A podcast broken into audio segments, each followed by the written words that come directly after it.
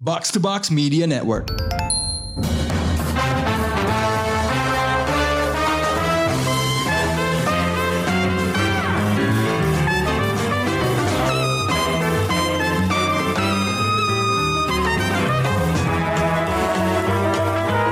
Pendengar Showbox, hari ini gue Amy mau membahas sebuah film yang beberapa minggu belakangan ini rame diobrolin sama netizen global.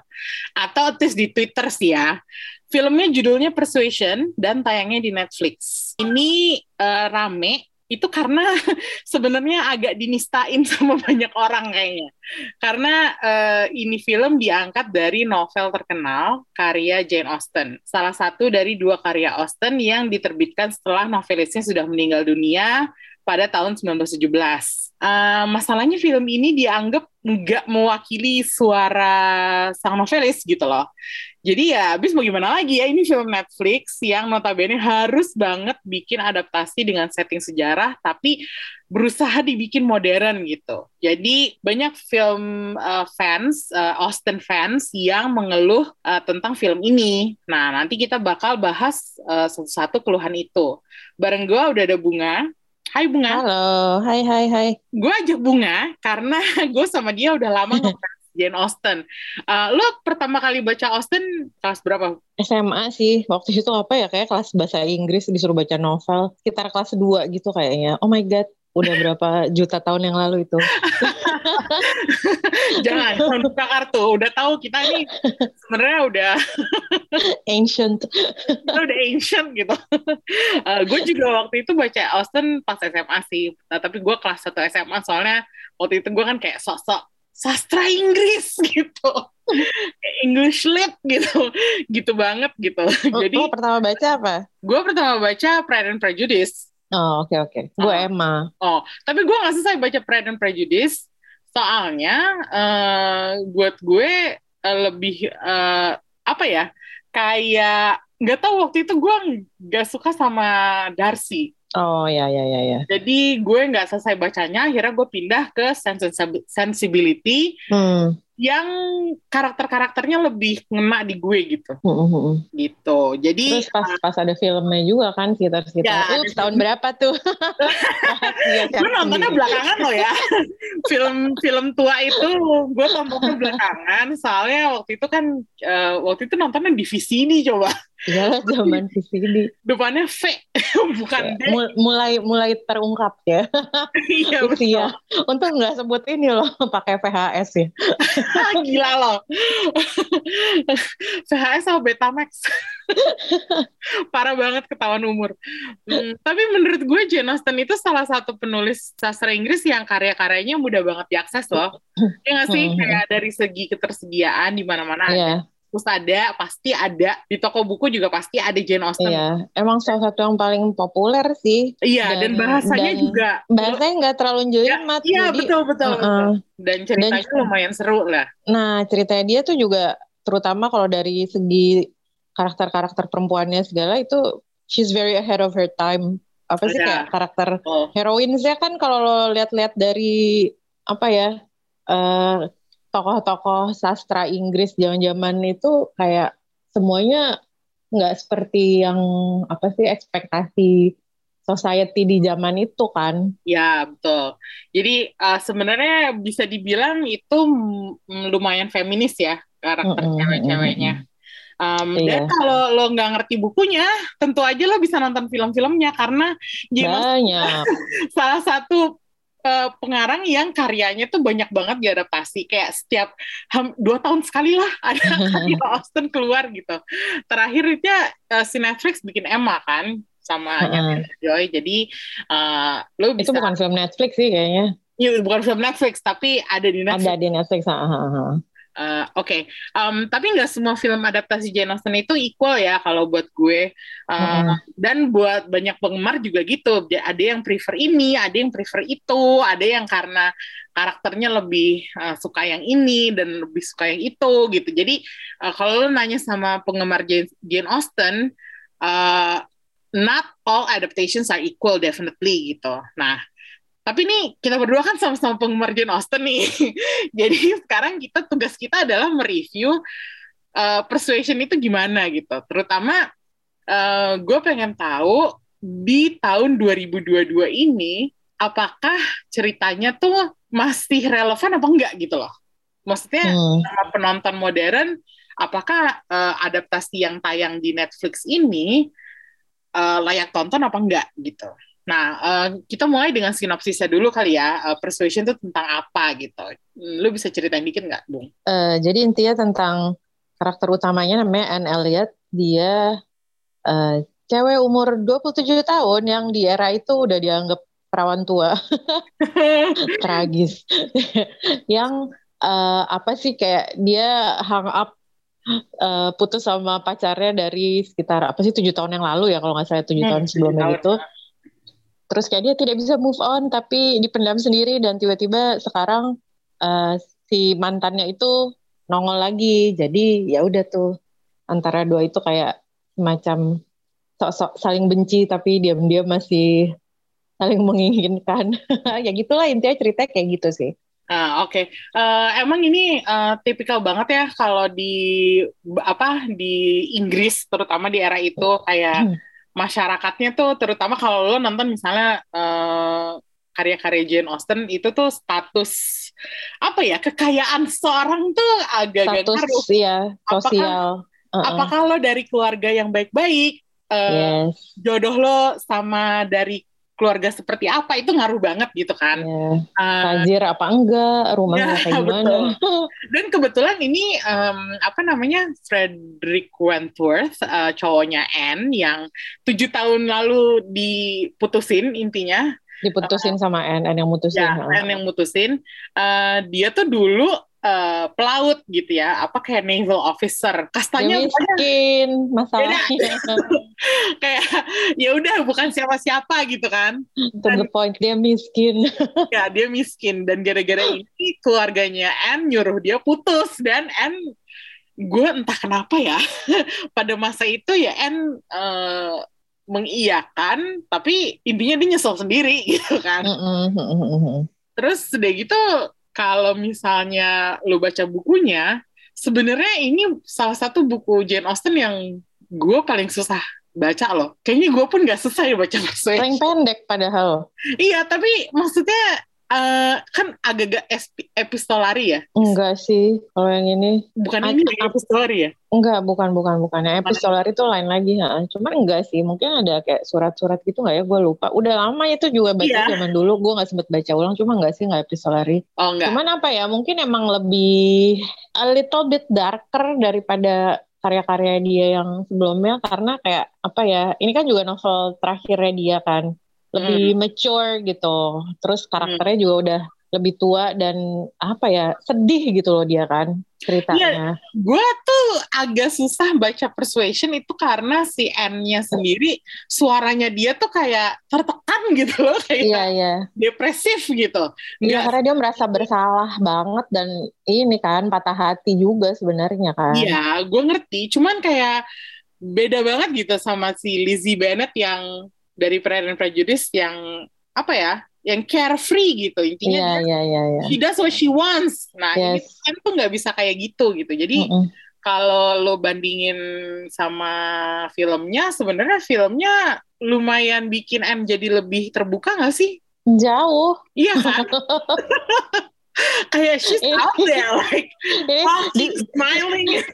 Disclaimer aja ya sebelum kita membahas lebih jauh, gue termasuk salah satu orang yang ngomel-ngomel di Twitter waktu trailernya pertama keluar. Jadi gue tadinya bahkan tidak mau menonton sih. Trailernya bikin gue apaan nih, kok Persuasion jadi kayak gini. Terus gue ya kayak, you know, I have my pride as a Jane Austen fan, dan maybe I was prejudiced, jadi, jadi, jadi kayak aku tidak mau nonton gitu. Cuman karena Emmy uh, ini ngajak lo bahas, ya udah gue nonton deh. Dengan setengah hati gitu nontonnya. Gue ditagih kopi susu dong. Ngebayar bunga buat mau nonton. Tapi ya setelah nonton sih jujur ya, nggak apa ya, nggak sejelek trailernya sih. Maksudnya, karena kalau menurut gue problemnya ada di trailernya yang yes. sangat komedi. Ya, ya, ya, mengandalkan apa sih, the punchlines, the jokes gitu, yang kalau iya. nggak pada the staring at the fourth wall thing yang membuat semua orang kaget. Hmm, ya, ya, ya. I mean, I think Dakota Johnson could do so much better kalau misalnya adaptasinya nggak kayak gini gitu. Karena gue jujur aja gue belum ngeliat Uh, kejagoan akting dia ya, maksud dari film-film sebelumnya menurut gue biasa aja gitu. Cuman di sini tuh sebenarnya kalau uh, tadi kita sempat bahas nih sebelum rekaman bahwa kalau dia lagi nggak smirking atau menatap ke kamera dan mengeluarkan jokes-jokes yang apa uh, sepertinya terdengar catchy gitu, menurut gue dia dapet sih karakternya. Hmm, iya sih. Bisa lah, bisa. Kalau gue awalnya tuh jujur kayak menganggap Dakota, Dakota Johnson itu mukanya terlalu modern buat hmm. period period drama, period adaptation kayak begini ya. Karena maybe this sounds weird, tapi ada aja gitu orang-orang yang kayaknya mukanya nggak muka orang zaman dulu gitu. Kayak kayak waktu itu tuh ada ada joke pas trailer keluar, ada joke yang viral banget yang kayak uh, ada orang nge-tweet Dakota Johnson looks like she knows what an iPhone is. Jadi kayak di, kayak di di film dengan era zaman dulu itu dia kayak out of place gitu. Uh, Oke. Okay. Uh, apalagi ya itu di trailernya yang ditonjolin banget kan bagian kalau dia kayak lagi, you know, mengerling ke kamera lah atau smirking dan segala macam gitu kan. Hmm. Tapi jujur setelah nonton filmnya sih, um, ya emang dia cakep juga sih ya. Jadi gue ngerasa sebenarnya ketolong sama ya emang dia charming gitu loh si Dakota hmm. Johnson, walaupun N-nya dia itu beda banget sama yang ada di buku gitu. Jadi kayak ya, betul. Maksudnya N is not sassy, Lizzie Bennet is sassy maybe gitu. Cuman nggak nggak ya. N gitu. N kan ya itu kayak yang tadi kita bahas itu kan dia kayak lebih quiet dan kayak tertekan gitu. Sementara di sini kan kayak quirky dan you know, ya semua yang ada kalau udah nonton filmnya bisa lihat sendiri lah kayak gimana modelnya kan. Makanya yeah. kayak ada juga yang bilang kayak si film ini terutama dari trailernya tuh kayak uh, mau bikin sosoknya Fleabag. Lo udah nonton Fleabag belum sih? Belum, belum sih. Yang yang dikit-dikit si siapa namanya? Kok gue lupa namanya. Phoebe, what's her name? Ya itulah jadi Fleabag dikit-dikit kan. Waller-Bridge, Phoebe ya? Waller-Bridge tested uh, ngadep ke kamera gitu kan. Terus kayak joke-joke-nya tuh yang self-deprecating gitu. Dan ini tuh menurut gue kayak terlihat pengen ke arah sana, tapi jadinya gak, gak, gak pas. pas gitu loh. Hmm. Beda konteksnya gitu kan. Hmm. Tapi sih jujur ketolong sama charmnya si Dakota Johnson sih. Nah gue tuh sebenernya, gue sebenernya kaget lo bilang dia uh, cakep gitu ya. Soalnya menurut gue uh, wajahnya dia tuh gak nggak gorgeous gitu. Dan gue yeah. suka wajah-wajah seperti itu uh, di heroinnya Jane Austen. Contohnya mm. seperti uh, Kate Winslet sama Emma Thompson di Sense and Sensibility. Mm. Mereka tuh kan nggak cantik banget ya. Maksudnya bukan yang blonde gitu. Kalau mm. kalau Emma gitu, ya lo perlu aktris yang apa ya, yang yang that type of actress yang uh, above average looking gitu. Cuman kalau misalnya hmm. di beberapa mm, film-film Austen yang gue lihat, uh, gue tuh lebih suka wajah-wajah yang down to earth. Uh, hmm. Ya contohnya seperti Anne-nya si Dakota Johnson ini, tapi ketolong karena ekspresi dia tuh uh, apa ya, charming, bener kata lo, dan hmm. uh, cerdas gitu. Dia she can sell that intelligence gitu. Kan karakter-karakternya Austen kita seperti yang udah kita bahas tadi, emang punya apa ya, sikap yang nggak eh, nggak pada eranya gitu kan. Jadi hmm, harus hmm, berani, harus lebih, lebih modern sih sebenarnya. Nah, gitu. Cuman eh, si Dakota ini kalau menurut gue emang terpancar itunya. Mungkin hmm, karena okay. gue nggak pernah menganggap dia gorgeous banget ya. Jadi secara fisik menurut gue dia oke okay banget gitu. Dan di saat-saat dia nggak smirking dan menatap ke kamera kebanyakan itu, kalau menurut gue karakternya jadi lebih deep meskipun pun emang beda banget sama N yang ada di bukunya gitu. N yang semua orang kenal gitu. Jadi kalau menurut gue uh, cukup bagus sih aktingnya di sini. Maksudnya passable lah, nggak nggak nggak bikin film ini jatuh gitu. Iya iya, itu lagian ya bisa dibilang kan yang bikin Anne jadi beda banget naskahnya kan. Jadi ya, kayak itu dia. Ya. Dialog uh-uh. modernnya dan breaking the fourth wall-nya dan jokes-nya yeah, yeah, yeah, kadang-kadang katro gitu. Um, uh-uh. Tapi gue ada satu keluhan juga nih tentang Anne yang di sini. Kenapa dia terkesan sebagai alkoholik ya? She keeps kayak minum, drinking. She keeps drinking dan gaya drinkingnya tuh kayak cewek modern gitu. Iya, nah itu gue menurut gue itu salah satu usaha dari si I know, uh, apa the filmmakers buat kayak ngebikin ini sok sok sok lebih relevan dan relatable buat ini sih penonton yang generasi muda. Tapi itu aneh aja tau gak sih? Itulah makanya jadi menurut gue filmnya tuh kayak nanggung gitu loh, kayak apa ya, lu maunya sebenarnya yang kayak gimana gitu. Iya iya iya, gue ngerti rasa frustasi itu kayak lo tuh sebenarnya maunya apa sih gitu. Iya iya. Tapi kalau kalau apa sih? Kalau misalnya lo lihat cara dia megang gelasnya, itu tuh modern banget. Gua, iya, gua yang teringat, ditampilin ke pipi, segala macam gitu, iya, gitu kan. Gue teringat pada Selena Gomez di Only Murders uh, in the Building gitu. Kayak, kok uh, gue kayak pernah lihat ini gaya ini, gaya minum kayak gini di mana ya? Oh, di Only Murders in the Building gitu. Kayak Selena Gomez tuh sering banget kan minum gitu. Gue rasa itu sengaja sih diarahkannya begitu. Well, it doesn't fit the setting. Ya itu dia. That's one of the biggest problem of this film, I think. Hmm. Agak maksa ya berarti ya. Jadi kayak apa tadi uh, perumpamaan yang lo lo bikin kayak uh, se- ada sekelompok orang-orang tua boomer. Kesannya kayak bos-bos Twitter kayak pengen bikin, ayo kita adaptasi apa Jane Austen tapi yang bisa menarik kalangan muda aja. Ke ini penonton Gen Z gitu. Apa yang lagi ngetop sekarang trennya? Kayak gitu-gitu lah ya, kayak joke-joke apa yang joke-joke oh he's a ten tapi bla bla bla gitu. Ya udah pakai semua gitu. Padahal itu, cringe jadinya. Itu joke rating buat cowok tuh enggak ada loh tahun seribu delapan ratusan, please deh. Kayak ya, iyalah, kayaknya sepuluh dua puluh tahun lalu juga belum ada kali. Iya, maksudnya jadi kayak apa if you're a five in London, you're a ten in Bath.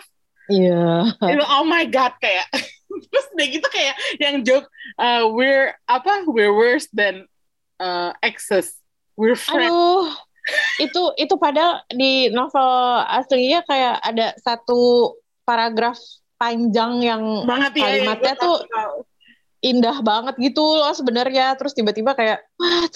Disingkat dan di Gen Z kan. Iya. Apa ya? Cuman nggak ngerti kayak gimana ya, menurut gue jadinya kayak filmnya tuh uneven gitu loh, gimana hmm, sih yeah, kayak, yeah. Eh, dan berasa it's trying too hard yeah. In a way kayak komedinya tuh kebanyakan kayak hmm. Tau-tau yang si Anne-nya abis nguping terus jatuh lah. Terus yang you know yang kayak begitu-begitu itu tuh kayak aduh apaan sih, yang terus dia ngumpet abis teriak namanya si Frederick terus ngumpet ke tumpahan apalah segala. Itu gue ngerti jokes di situnya. Gue yang bagian dia ngumpet abis teriakin nama Frederick itu maksudnya dia lagi mabok kan? Iya semacam itu sih gue rasa. Are we too old for these kind of jokes? apakah apakah Amy dan Bunga sudah bukan zamannya lagi buat dengerin jokes-jokes yang ada di Persuasion gitu? M- mungkin kita memang bukan ini ya target nontonnya. Terus kita nge-review gitu film buat Gen Z yang yang ini apa namanya near boomers. Oh come on, we're not that old. Yeah. uh, Are you sure? Nggak sampai lah, gila. Ya nggak juga sih. Tapi kesannya kan kayak kalau misalnya ada yang dengerin kita gitu kan, ya orang dua siapa? Nenek-nenek berdua aja. Tante-tante, mak-mak gitu. By the way, uh, kalau lo ngeliat si Captain Wentworth-nya itu gimana? Karena gue gue nanya gini karena biasanya hmm, gue menemukan bahwa para lelaki Jane Austen itu uh, perannya nggak harus besar, tapi cukup uh, apa ya, cukup impactful. Iya, maksudnya mereka tuh bisa ngimbangin yang cewek-ceweknya gitu. Mm. Dan salah satu apa namanya um, cowok Austen favorit gue itu adalah mister Knightley di Emma tahun sembilan puluh lima yang punyanya Gwyneth Paltrow. Uh-uh. Nah, Jeremy Northam ya. Ya, Jeremy Northam. Ganteng tuh, banget sih itu. Si Cosmo Jarvis tuh gimana nih sebagai Wentworth gitu? Kok gue merasa dia agak kurang kaku ya? Iya, gue juga kayak, aduh, I'm I'm very sorry Cosmo Jarvis, tapi kayak kurang ganteng. Jahat banget gak sih gue ngomong gini? Itu jahat. tapi tapi juga kayak apa ya, emang sih uh, kan interaksinya dia sama si Anne banyak yang canggung gitu ya, memang mm-hmm. dibikinnya kayak gitu, cuman kayak kurang kurang gimana ya, menurut lo chemistry uh, mereka berdua gimana? Uh, agak kurang sih, tapi agak kurang ya, tapi lumayan karena... sih, maksudnya pa- pada saat mereka masih canggung-canggung gitu pas, tapi terakhirnya pas udah ada romantisnya itu saat mereka sudah seharusnya kayak menunjukkan passion mereka, dia tuh nggak menunjukkan passion sama sekali gitu.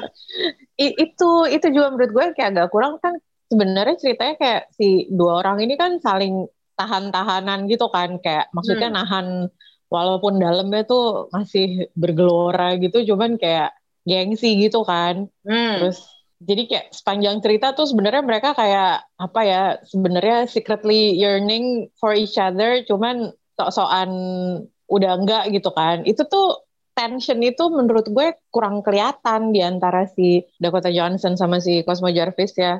Iya, dan tadi lo bilang yearning ya.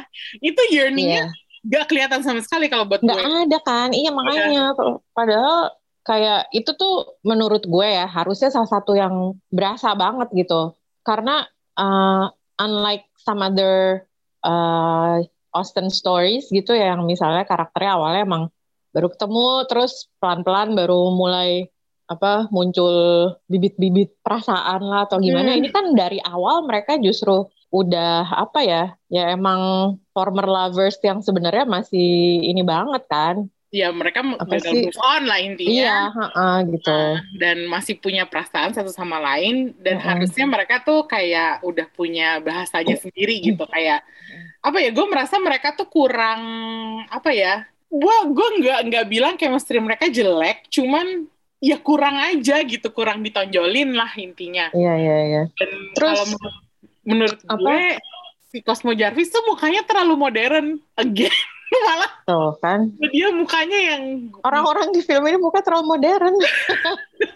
Tapi yang paling modern itu sih si Luisa, menurut gue itu mukanya zaman sekarang banget. hmm, ya ya ya ya ya sebenarnya apa sebenarnya ya kembali ke si Captain Wentworth, um, cara tampilan oke okay lah kan, kayak you know rugged dan kayak ya gitulah sailor kayak uh, sailor ya yeah, that's it. Tapi gue nggak ngerti apakah karena arahannya atau karena skripnya atau gimana ya, tapi dia uh, kalah kinclong sama Henry Golding. Itu dia. Itu masalahnya. Uh, Henry Golding munculnya cuma dikit di ujung, tapi kayak iya dia kayak outshine everyone gitu kan. Kinclong banget Henry Golding. Iya. Kayak apa ya? Kalau lo berada di sebuah love triangle terus ada Henry Golding ya udah kelar ceritanya ya, lo bisa Henry Golding. Iya itu dia. Makanya mereka bikin Henry Golding sebagai karakter yang agak brengsek gitu kan. Karena kalau dia karakter yang baik juga orang-orang pada ngamuk kali. Ya lu ngapain? Di Captain Wentworth kalau misalnya ada William Elliot gitu. Tapi gini deh, keluhan terbesar lo terhadap film ini tuh apa sebenarnya? Apa yang paling lo nggak suka dari film ini yang lo merasa mengganggu banget? Itu tadi dialog-dialog yang sok modern itu. Hmm. Uh, sama ya apa ya, maksudnya kayak selain dialog tadi ya juga uh, the fact that they changed the apa character so much, terutama si Anne Elliot-nya gitu kan. Hmm. Um, Hmm, balik lagi kayak yang tadi, waktu pas lihat trailernya tuh langsung kagetnya, hah, Persuasion kan bukan romcom, ceritanya sedih, gini-gini, gini-gini gitu, kenapa dijadiin kayak begitu. Dan gue waktu itu tuh benar-benar, sampai sekarang sih sebenarnya, maksudnya kalau emang lo mau mengadaptasi dengan cara yang lebih modern, ya bisa aja kan, bikin sekalian settingnya zaman sekarang aja gitu, atau hmm. ya... Uh, oke okay lah tetap zaman dulu tapi dengan you know penyesuaian gitu ya, mungkin nggak harus bahasanya yang ikut sama banget atau gimana, tapi ini tuh jadi kayak nanggung kemana-mana gitu loh. Dan jadinya tuh kayak menurut gue, lo ngambil cerita Jane Austen tapi kayak sedikit banget yang lo ambil dari situ gitu. Jadi kayak nggak usah sebut-sebut Jane Austen's Persuasion. Kayak maksudnya there there there are adaptations, uh, Jane Austen's adaptations yang bahkan udah dimodernisasi banget tapi uh, intinya tuh masih dapet gitu. Clueless. Yes, itu salah satu adaptasi teroke sih menurut gue. Ya, karena dulu pas betul. Nonton pertama kali gue sama sekali belum tahu Jane Austen kan. Belakangan pas gue baca Emma, oh ini ceritanya kayak ini ya, kayak kayak Clueless gitu. Terus ternyata emang benar gitu. Itu itu walaupun udah di modern modernize banget, tapi inti ceritanya tuh masih dapet banget menurut gue. Jadi kayak hmm. bisa lah kayak begitu, atau atau misalnya kayak lo mau mindahin apa konteksnya, kayak si Pride and Prejudice tuh kan ada yang versi semi Bollywood kan, yang si Aishwarya Rai. Ya, jadi betul. Si, Pride and namanya, Prejudice. Ya, itu juga seru gitu kan, walaupun bukan walaupun sih, maksudnya uh, di tengah-tengahnya ada uh, nari-nari Bollywood segala macam, tapi tetap tetap seru gitu loh. Jadi kayak a bit nanggung gitu sih sebenarnya film ini. Hmm. Tapi yes. yang paling paling susah gue maafkan itu sih si dialog-dialog cringe dan apa yeah, kebanyakan yeah. ngadep ke kameranya itu. Gue setuju sepenuhnya sama apa yang Bunga bilang. Uh, gue sepertinya akan lebih bisa menerima Persuasion ini kalau misalnya mereka benar-benar bikin, ya udah setting modern aja, ikutin aja ceritanya, ambil plotnya, curi plotnya, seperti Clueless gitu. Jadinya hmm. kayak lo bikin an entirely modern film, tapi dari plotnya Jane Austen, daripada lo bikin plot uh, apa setting sejarah, tapi semuanya dimodernisasi dan nanggung gitu kan jadinya kayak yeah, yeah. ya itu jadinya setelah uh, di ini uh, ya akhirnya film ini kesannya kayak nggak tahu mau mau ke arah mana jadinya, mau yeah.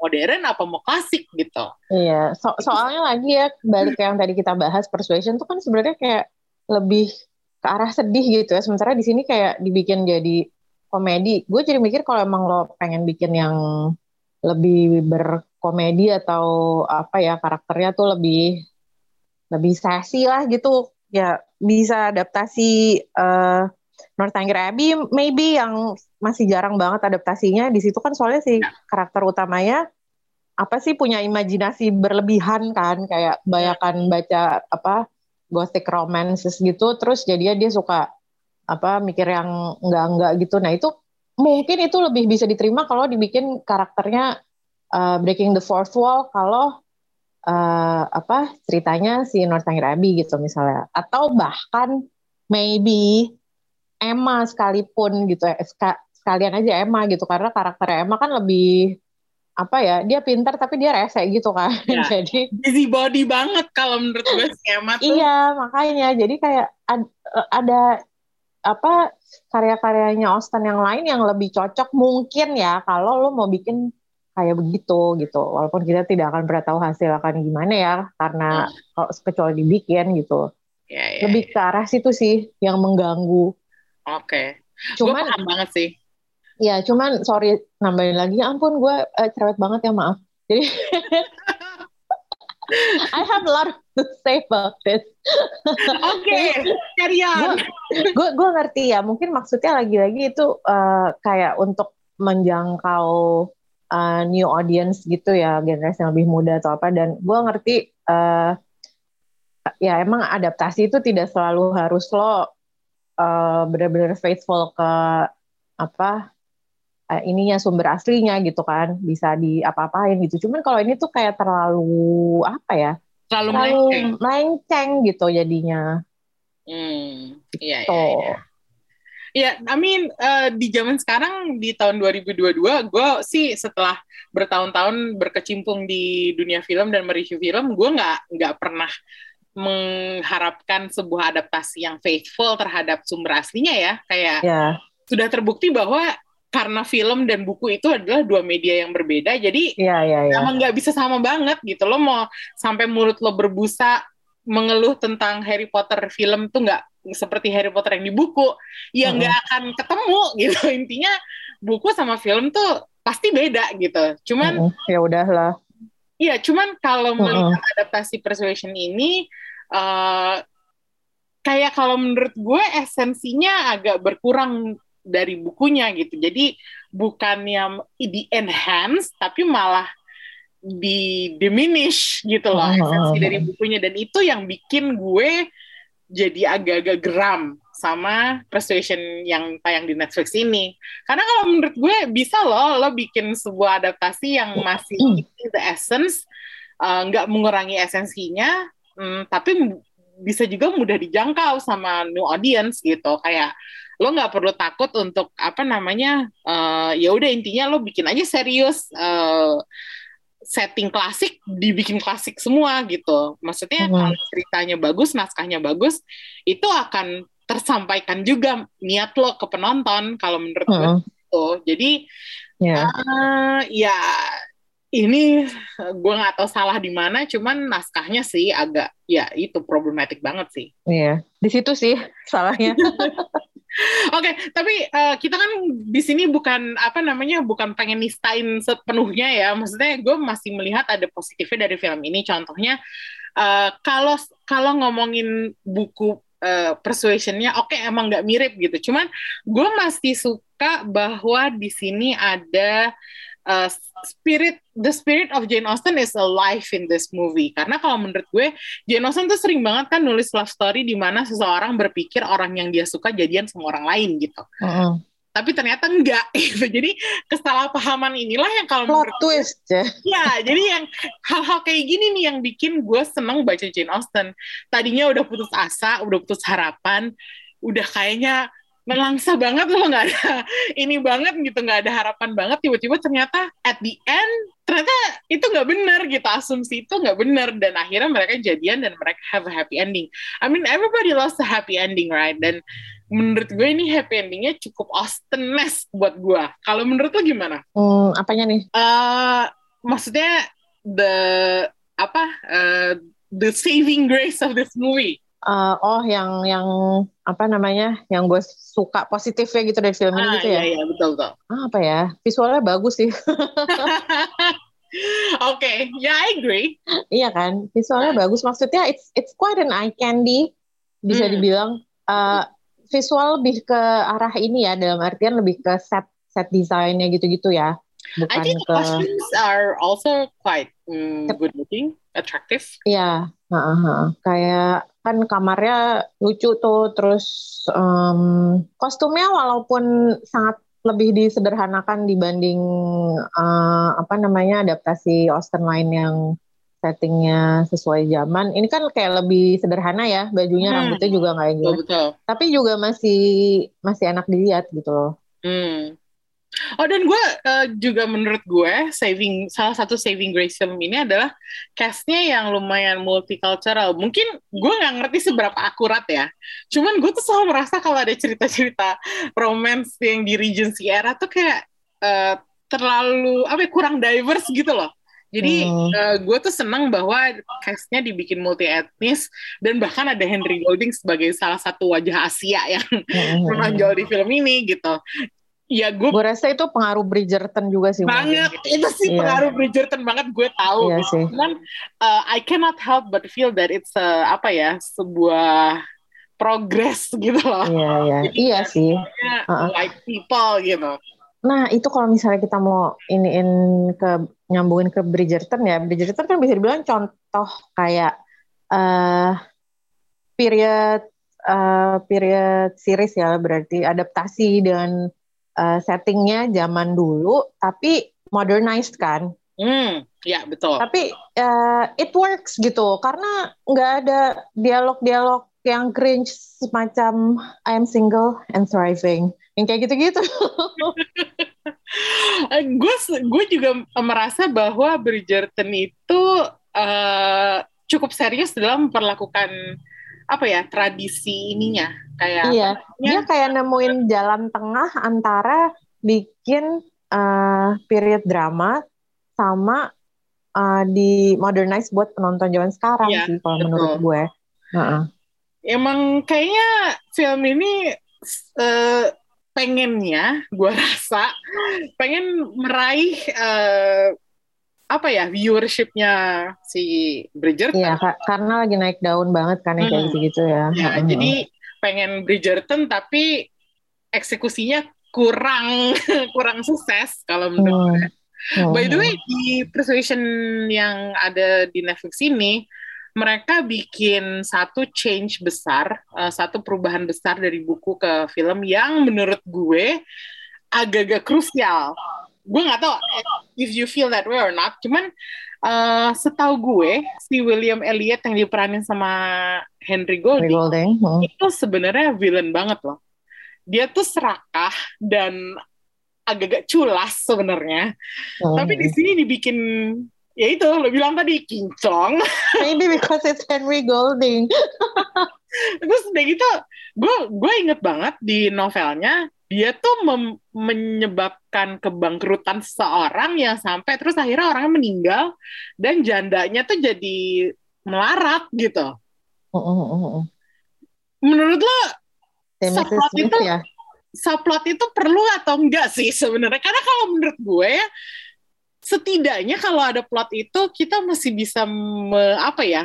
merasakan sebuah karya Jane Austen yang sebenarnya enggak terlalu happy-happy hmm. banget gitu. Hmm. Mungkin itu terlalu dark kali dianggap buat ini nggak sih? Hmm, bisa jadi. Buat si saya, apa uh, si adaptasi ini. Tapi um, having said that, menurut gue uh, walaupun itu kayak bagian yang cukup penting ya di bagian ending cerita di bukunya, tapi in this case dipotong uh, nggak apa-apa sih kalau menurut gue. Karena kadang-kadang tuh karakter-karakter di novel-novel Jane Austen tuh bisa banyak banget gitu kan, tau-tau si Mister siapa, Missus siapa, nongol di sini, nongol di situ gitu. Hmm. Jadi kayak mungkin itu salah satu bagian untuk menyederhanakan plot dan ceritanya. Seperti yang kita bahas tadi, um, apa namanya, sebuah adaptasi film kan nggak harus ya, selalu sama gitu ya. Uh, uh, lo bisa bikin apalah penyesuaian. Uh, Menurut gue ini tidak terlalu ganggu sih. Walaupun emang kayak salah satu ini kan, kayak salah satu uh, plot sampingan yang cukup penting kan. Hmm. Dan itu kayak di endingnya sebenarnya kan ada banget nih bahwa ternyata oh si Mister Elliot-nya ternyata begini-begini gitu. Tapi hmm. ya uh, akan lebih panjang lagi sih kalau ada subplot yang itu menurut gue. Iya, dan karena, ini bukan, bukan ya, ini seri berapa, ya. Berapa panjang sih? Dua jam, hmm. lupa gue. Satu jam setengah? Nggak nyampe dua jam ya, ya. Walaupun memang memang bagiannya si uh, Mister Elliot itu jadi berasa kayak rushed ya, hmm. kayak baru ketemu terus atau langsung eh, mau gue ajak kawin gitu. Terus, jadi itu lagi itu juga sih kayak pace-nya tuh jadi kayak agak buntut-buntut tuh jadi kayak cepet banget gitu. Uh, yeah, yeah. Maksudnya I can understand why they omit the, this subplot tentang siapa sih namanya si Missus Smith ya atau siapa ya lupa Missus gue. Missus Smith ya betul. Uh-uh. Tapi walaupun gue kurang suka sama film ini, uh, menurut gue masih nggak apa-apa sih bagian itu di hmm, masih bisa diterima ya. Uh-uh. Okay. Maksudnya ya udahlah. Endingnya juga toh si Mister Elliot-nya emang ketahuan Fleabag juga gitu yang kayak mengincar. Di sini kan di, jadi jalan potongnya di sini dia ngaku sendiri kan bahwa dia sebenarnya iya emang dia intinya adalah gitu. Dia cuman dia cuman pengen diungkap. Dia cuman pengen dapat duitnya gitu, mm-hmm. tapi nggak mau menikah sama apa? Ya maunya menikah sama si Anne, tapi mm-hmm. dia akhirnya ya udah. Emang dia sebenarnya udah kaya sih, jadi sebenarnya yeah, yeah, yeah. lagi gitu. Mm-hmm. Mm-hmm. I mean, I love Henry Golding, but di sini tuh dia beneran comic relief doang, bukan? Iya, iya, iya bener comic relief. Mm. Please, someone cast Henry Golding in a period drama. Gue tadinya mikir dia bisa jadi the second Mister Knightley, tapi ternyata nggak sama sekali. Tapi mungkin bisa ya, loh. Terus kita ini jadi fan casting gitu. Hmm. Fan casting gimana dia? By the way, belum. Lo nonton film ini, lo uh, membayangkan uh, adaptasi Jane Austen lain nggak sih? Ad- dan lo bandingin gitu? Ya mau nggak mau sih. Apalagi kalau kalau Persuasion itu uh, sebelumnya tuh gue pernah lihat yang film T V, kayaknya tahun dua ribu tujuh ya. Dulu gue nonton yang di Sally Hawkins ya. Ya. nonton di YouTube kayaknya.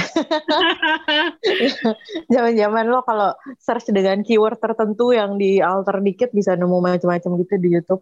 Iya, hmm. yang Sally Hawkins kan. Hmm. Sama Robert uh, Jones. Iya, itu kan filmnya lo udah nonton belum itu? Uh, udah nonton tapi gue lupa. Uh, itu kan lebih apa ya? Detailnya. Sad gitu kan, da- da- dark dalam artian bukan... bukan filmnya kelam atau gimana ya, cuman maksudnya dibanding yang ini kan yang kayak you know semuanya masih warna-warni dan menyenangkan gitu-gitu kan. Hmm, ya betul. Itu kan kayak lebih sedih aja gitu. Uh, itu gue suka banget. Lebih ini heavy sih, sih nontonnya ya. Memang. Oh iya yeah, that's it, lebih heavy sih benar. Itu gue suka banget si Captain Wentworth ya. Kayak hmm. wow Captain ganteng si Robert Henry Jones. Where is he now? Dan itu tuh lebih berasa yearningnya itu loh yang kayak kita bahas nah, tadi. Nah itu dia yearningnya emang lebih kerasa di situ ya kalau hmm. menurut gue. Jadi sebenarnya, iya ya. Memang si dua orang ini tuh sebenarnya ya belum move on aja gitu di, yeah. di di film T V itu terasa banget sih kalau menurut gue. Sebenarnya tuh katanya yang yang bagus banget itu tuh ada film T V pers, apa adaptasi Persuasion juga tuh ada yang tahun sembilan puluh lima yang main si ah, siapa? sembilan puluh lima epic banget ya. Banyak. Ya, yang main Kieran Kieran Hines tapi oh. jadi si Captain Wentworth. Nah, tapi gue belum nonton dan gue enggak tahu mau nonton itu di mana ya. Banyak yang bilang itu bagus sih. Oh. sembilan puluh lima kayak banyak banget sih adaptasi sekitar tahun-tahun segituan tuh sembilan puluh lima sembilan puluh enam yang bagus-bagus. Kayak lagi naik daun banget kayaknya waktu itu. Hmm. Tonton segituan. Oke. Okay. Nah kalau misalnya misalnya pendengar Showbox uh, ini apa namanya pengen ngecek uh, karya-karya Austen yang lain, which one would you recommend? You must know my recommendation. Um, banyak sih sebenarnya menurut gue yang better adaptation. Sorry, Persuasion dua ribu dua puluh dua. Favorit lo yang mana? Satu deh, satu. Oke, okay, I'll start with my favorite, but this is a bit obscure. Uh, jadi ada tuh uh, adaptasinya Northanger Abbey, yang mana Northanger hmm. Abbey tuh jarang banget kayaknya dia diadaptasi. Yeah. Itu dulu ada film T V-nya juga tahun dua ribu tujuh juga. Uh, hmm. Itu yang main Felicity Jones masih muda banget. Wow. Uh, Felicity Jones sama J J Field uh, dan itu tuh gemes gitu ininya tuh gue gue suka banget itu kayak uh, soalnya kan itu ceritanya si ya itu tadi karakter utamanya tuh kayak punya imajinasi berlebihan gitu jadi dia kayak uh, apa ya di di tengah cerita romansnya dia gitu kayak dia lagi tinggal di rumah uh, ya itu si Northanger Abbey itu kan nama apa sih sebutannya kalau itu mansion bukan mansion ya apalah rumah keluarga itulah hmm. terus kayak entah gimana karena dia kebanyakan baca gothic romances gitu jadi kayak dia merasa wah ini kayaknya si ibunya dulu diburu sama bapaknya terus pokoknya jadi lebay gitulah jadi dan itu si siapa Felicity Jones-nya tuh gemes banget cantik masih muda banget dan hmm. J J Field-nya juga ganteng berat jadi ya tapi itu agak susah ditonton kayaknya dulu gue nonton di mana ya lupa YouTube juga kayaknya tapi kalau untuk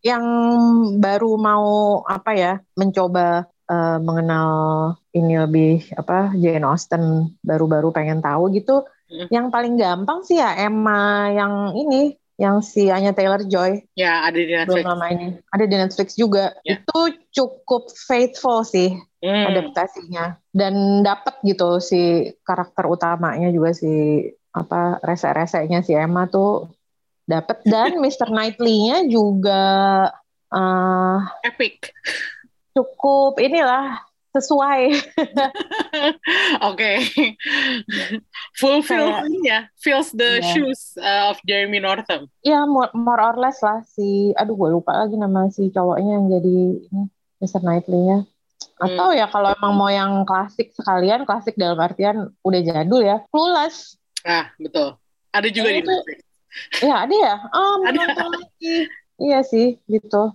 hmm. paling itu lo bisa tebak favorit gue nggak uh, Sense and Sensibility iya dari tahun sembilan puluh lima ke sutradaranya Ang Lee ya kalau itu mm. sih gue sih gue nggak tahu uh, apa namanya sebenarnya di dalam ranah per Austenan itu rankingnya di mana cuman the fact that uh, it received uh, several Academy Awards nominations should tell you of its reputation ya. Jadi yeah. maksudnya uh, it's really well made dan aktingnya tuh top notch banget. Um, Ang Lee loh sutradaranya. Ang Lee. Yeah. Terus pasti juga epic banget, ada Kate Winslet, Emma Thompson, Alan Rickman, Hugh Grant, Hugh Laurie, Imelda Staunton, Gemma Jones. Dan gue gak tahu kenapa itu romansnya tuh ngena banget di gue. Bah, kan itu ada kakak beradik kan, si Marian sama Eleanor. Eleanor. Dan baik si kakak maupun si adik, rom- romansnya tuh bener-bener apa ya, bikin gue nyut-nyutan gitu loh hatinya. Gimana sih sama si Colonel Brandon dan Edward Ferrars. Gue bahkan dulu su- apa namanya punya Uh, gue lupa punya kelinci apa punya kucing, gue kasih nama Edward dari Edward Ferrars. Gue suka banget sama uh, Hugh Grant di situ, nggak tahu kenapa. Ya gitu lah.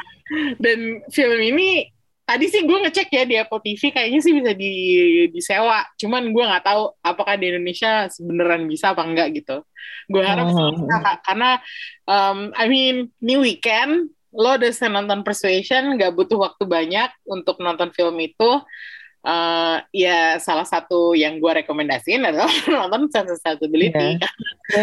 Yeah. Northanger yeah. Abbey kan susah dicari ya, jadi yeah. ada aja gitu loh. Iya, sama ya kalau mau yang gampang juga dan ya bagus juga sih sebenarnya ya itu si Pride and Prejudice-nya Keira uh, Keira Knightley, Joe Wright kan yang bikin yeah. Keira Knightley naik daun banget karena ya itu kayak jadi semacam standarnya Austen adaptation lah. Meskipun gue gak terlalu suka. Kenapa?